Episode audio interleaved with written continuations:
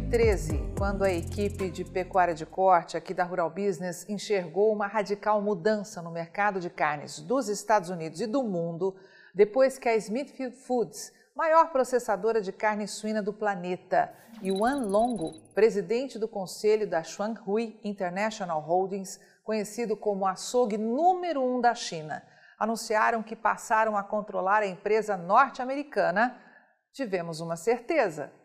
Não sabemos quando, mas eles, os chineses, vão entrar no mercado de carnes do Brasil.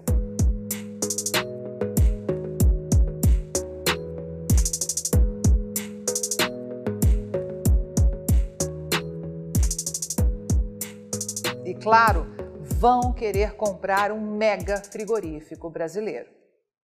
Passaram-se quase oito anos. Essa compra ainda não aconteceu.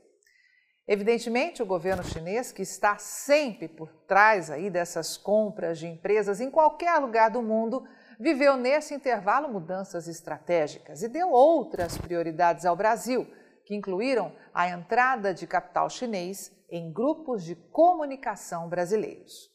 The parent company of CGTN China Media Group has signed a memorandum of cooperation with Brazil's uh, Grupo Globo, the largest media group in Latin America. The two sides will partner in film and television dramas, sports, entertainment, and 5G technology.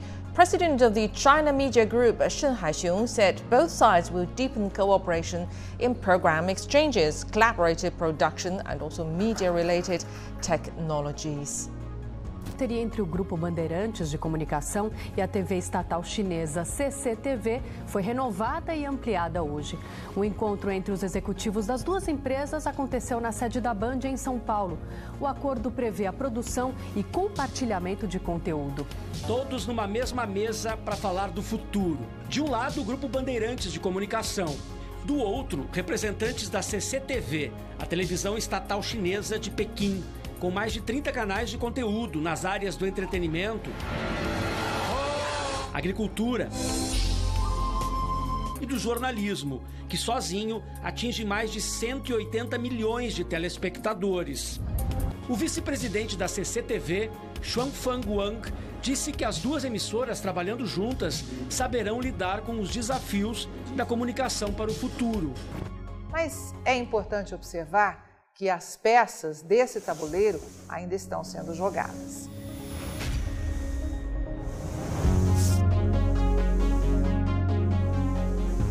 E vamos entender hoje um pouco da trajetória da venda desse frigorífico e também a de Joseph W. Luther III, que transformou a empresa de sua família numa gigante mundial até a compra da Smithfield pela Shuanghui, por 4 bilhões e 700 milhões de dólares, a maior aquisição chinesa de uma empresa dos Estados Unidos. Virginia is also home to Smithfield, which was bought by a Chinese company, Shuanghui, last year. Our correspondent, Huang Hui, had an opportunity to talk to the chairman and CEO, Wan Long, and she is here with us. And uh, Huang Hui, the news of the acquisition stirred up concerns before. How is the merger going? While the purchase did draw much attention, Shuanghui, China's biggest meat processor, bought Smithfield last September for $4.7 billion. It was the biggest ever Chinese takeover of American company.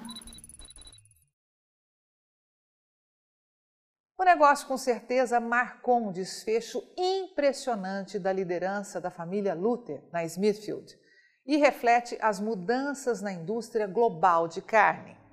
The next step is that Smithfield needs to fully use its advantages in resources, technology, its scope, and all other possible leverage for global expansion to expedite its global expansion and trade. China is a huge market. Our Shuangwei in China needs to keep its foothold in China and facilitate and support Smithfield to extend its global reach. A oferta de compra é um reconhecimento de Luther e outros diretores da Smithfield de que as perspectivas de crescimento da empresa no país estão limitadas pelas fracas vendas em um mercado maduro e consolidado, enquanto a China oferece grandes oportunidades à medida que a crescente demanda por carne suína e outras proteínas. Eu sempre pensei que algo grande pudesse acontecer entre a China e os Estados Unidos, disse Luther. Tem muita carne suína nos Estados Unidos e muito pouca na China. É importante observar que depois de efetivada a venda, ele declarou também que outras ofertas ainda poderiam surgir. O pai e avô de Luther fundaram juntos o frigorífico em 1936, em Smithfield, no estado americano de Virgínia.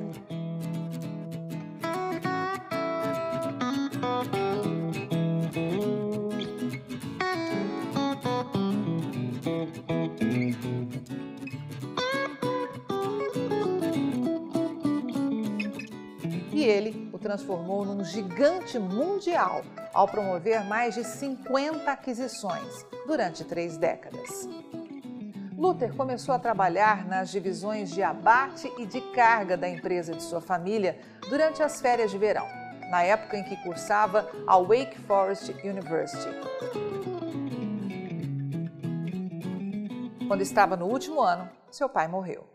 Foi então que ele decidiu comprar a parte dos investidores que não eram da família para se tornar diretor-presidente em 1966, aos 26 anos de idade. Ao longo do caminho, Luther ganhou a reputação de homem de negócios prático e sério, com gostos caros que incluem residências de luxo em Manhattan, em Nova York, e em Aspen, no Colorado. Três anos mais tarde, vendeu a empresa para Liberty Equities, sendo demitido logo depois. Com o dinheiro recebido pelo negócio, ele criou um resort de esqui na Virgínia.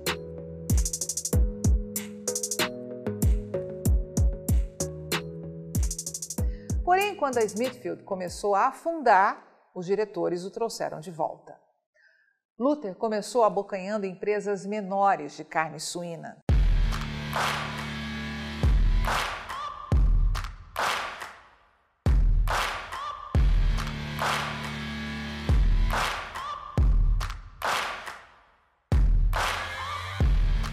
Nos anos 1980 e 1990, adotou a estratégia da indústria de frango, comprando e desenvolvendo fazendas de suínos para que a Smithfield pudesse ter o controle de todas as etapas de produção da carne.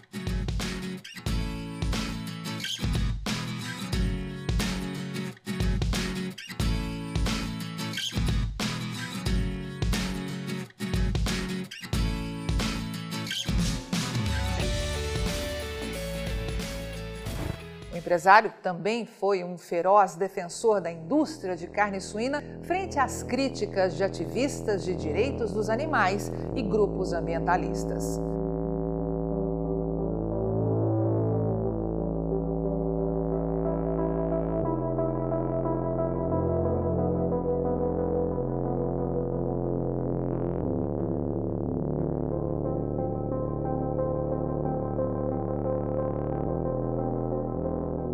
Posição que garantiu a ele muitos apelidos nos meios de comunicação, como o chefe do porco e o rei do porco. À medida que a Smithfield crescia, Luther e sua empresa tornavam-se alvos de grupos ambientalistas e outros críticos. Em 1997, um juiz federal multou a Smithfield em 12 milhões e 600 mil dólares por violar a chamada Clean Water Act, ou Lei da Água Limpa, na tradução para o português, por ter despejado resíduos poluentes na Baía de Chesapeake.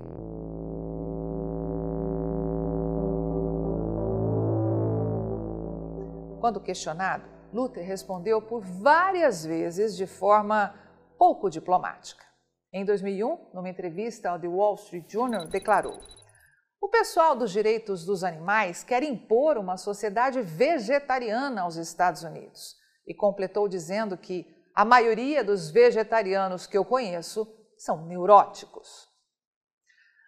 Os preços das ações da Smithfield subiram sob o comando de Luther. Porém, ele deixou o cargo de diretor-presidente em 2006 porque se dizia cansado de lidar com os reguladores governamentais. Não estava mais me divertindo, foi a justificativa dada por ele à época. Luther foi sucedido por Larry Pope, seu braço direito de longa data, permanecendo à frente da presidência do Conselho de Administração. A proposta da joint venture apresentada por Luther, a One, foi feita quando ele ainda era diretor-presidente e envolvia a construção de uma planta em conjunto nos Estados Unidos dedicada à produção de carne suína para exportação para a China. A ideia não vingou imediatamente, mas em 2009, Xuan Hui pediu para que conselheiros examinassem a situação financeira da Smithfield, já tendo uma sociedade em mente, de acordo com uma pessoa familiarizada com o assunto. Então, em fevereiro desse ano, a Xuan Hui mirou novamente a Smithfield e, em meados de abril, apresentou um acordo de fusão. We announced that there are six important things we would not change. We don't change the brand, the team, or the bases. We don't close its factories, don't lay off people, and don't change the upstream and downstream industry change.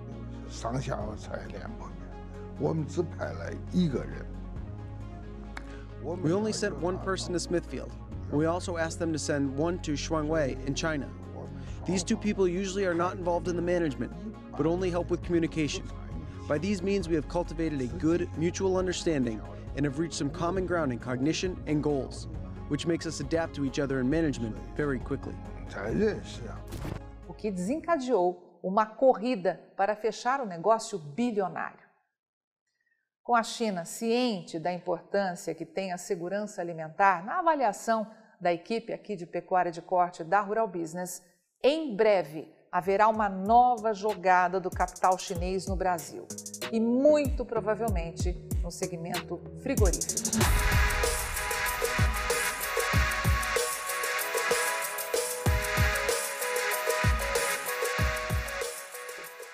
Júlio Brissac, analista-chefe e estrategista de mercado de pecuária de corte da Rural Business, alerta que essa é uma das peças que precisam ser jogadas no tabuleiro da segurança alimentar.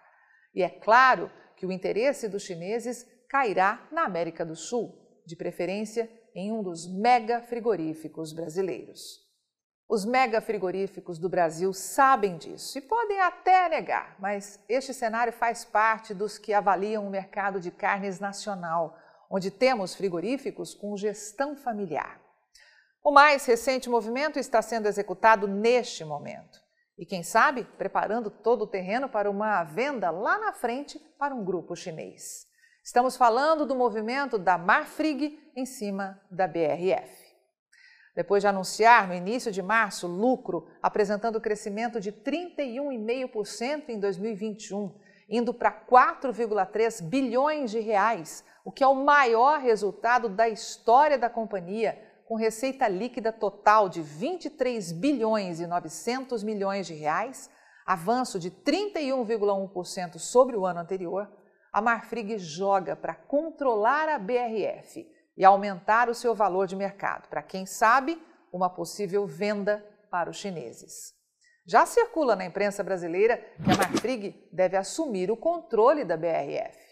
Em 22 de fevereiro de 2022, o Conselho da BRF submeteu aos acionistas a proposta de chapa da Marfrig para a formação do novo conselho que inclui o próprio Marcos Molina, controlador da Marfrig, como candidato a presidente do Conselho da BRF. Caso a nova chapa seja eleita, a Marfrig passaria a exercer o controle da BRF, mesmo sem ter a maioria das ações. A Companhia de Molina detém hoje 33,25% das ações da BRF, sendo sua acionista de referência. A Marfrig investiu cerca de 7 bilhões de reais em ações para conquistar e manter a sua atual posição acionária na BRF.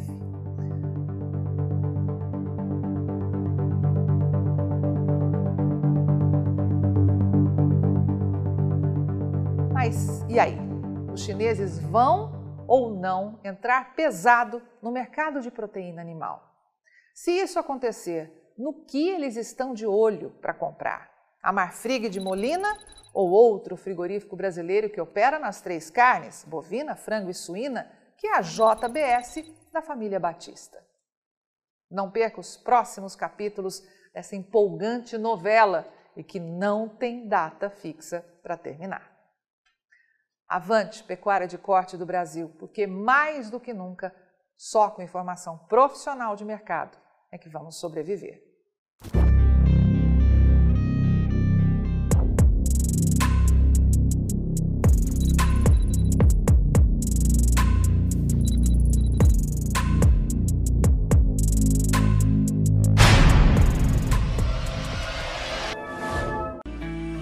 Por trás do play de cada informação da Rural Business está sempre uma profunda investigação feita por uma equipe com 26 anos de experiência e totalmente independente, que se transformam em previsões diárias sobre o mercado de soja, milho e boi e qual a melhor estratégia para você lucrar mais hoje. Acesse rbvideo.com.br e assine a partir de R$ 9,90 ao mês. Rural Business, o amanhã do agronegócio, hoje.